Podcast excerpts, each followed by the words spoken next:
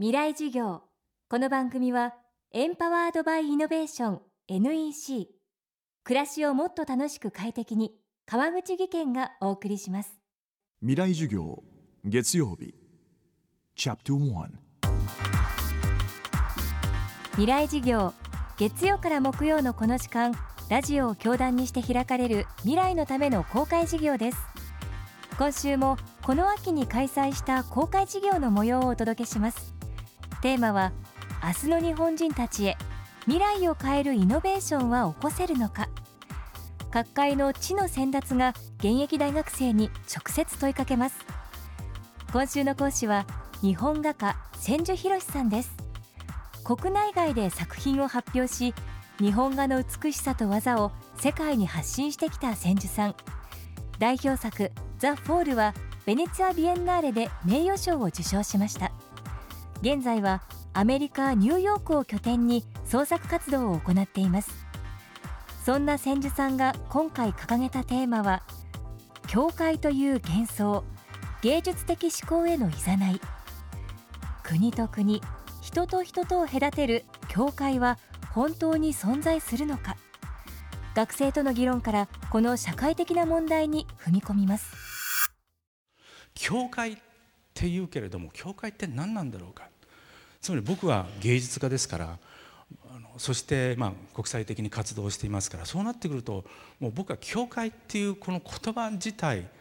本当に僕の頭の中にないんですよ。教会って皆さん本当に自分で作ってしまっているものなのかもしれない。なんかもう教会と発想はもうやめましょうよっていうのがまずの最初の僕からの提言なんです。そんなもの最初からないですよ。質問を受けましょう。えっと国学院大学の星野と申します、はい、えっと先生が描かれた森の絵があってなんか日本で森というのはあの教会を表していてけどなんかすごくそれって日本的な考え方が強いんでなんか海外であんまり受け入れられないような気がしていたんですがその海外での森の絵の評価を知りたいです、はい、あのそういうことはないですね。やっぱり僕も人間として描いていてだって大体あの絵国連ですよ。展示してるところ。で前のあのアナンさんという事務総長が大変気に入ってくださってたんですけれどもやっぱそういうことないんですよ。もうね見えない境界線を作らない方がいいと思う。で森は日本の宗教的なだから木に登るのは日本人の男の子だけなんでそんなわけないじゃないですか。全世界の人が一緒なんです。そのことをやっぱり感じてほしいし世の中に出るってことはそのことはとってもよく分かってくることだしその前に今日は僕はこうやって皆さんに人間として生きるっていうことは全世界の人たちと共通の話題を持てることなんですよということを言いたいんですね。明治大学のままです千住先生の話の中ではその教会っていうものを意識せずにむしろ超えていくものだっていう話をしてもらったと思うんですけどでもあの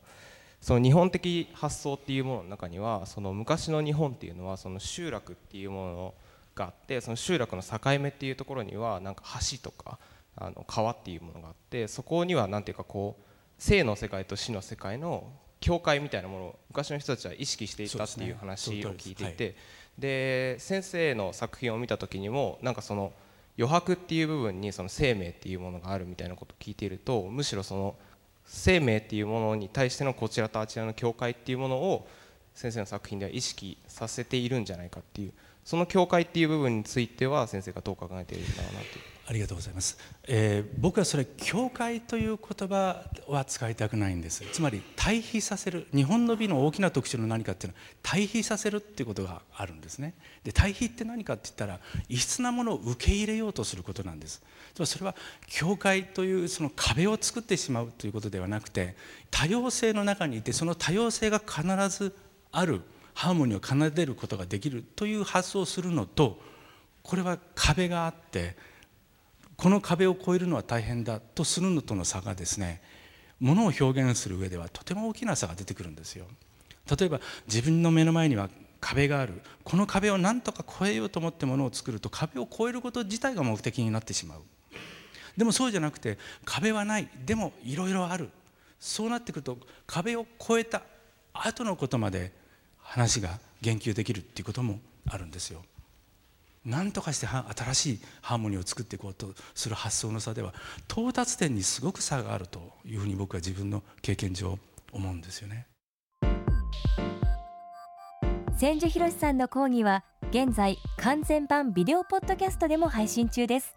未来事業2014で検索してチェックしてください。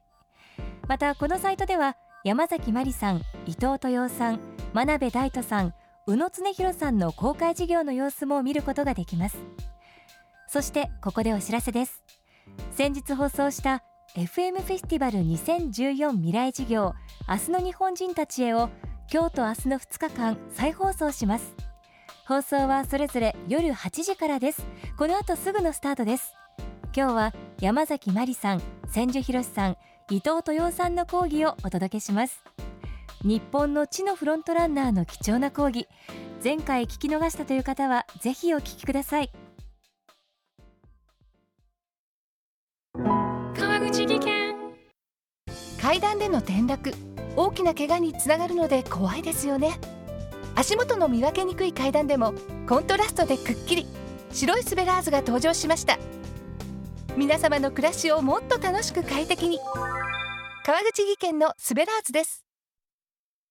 未来事業この番組はエンパワードバイイノベーション NEC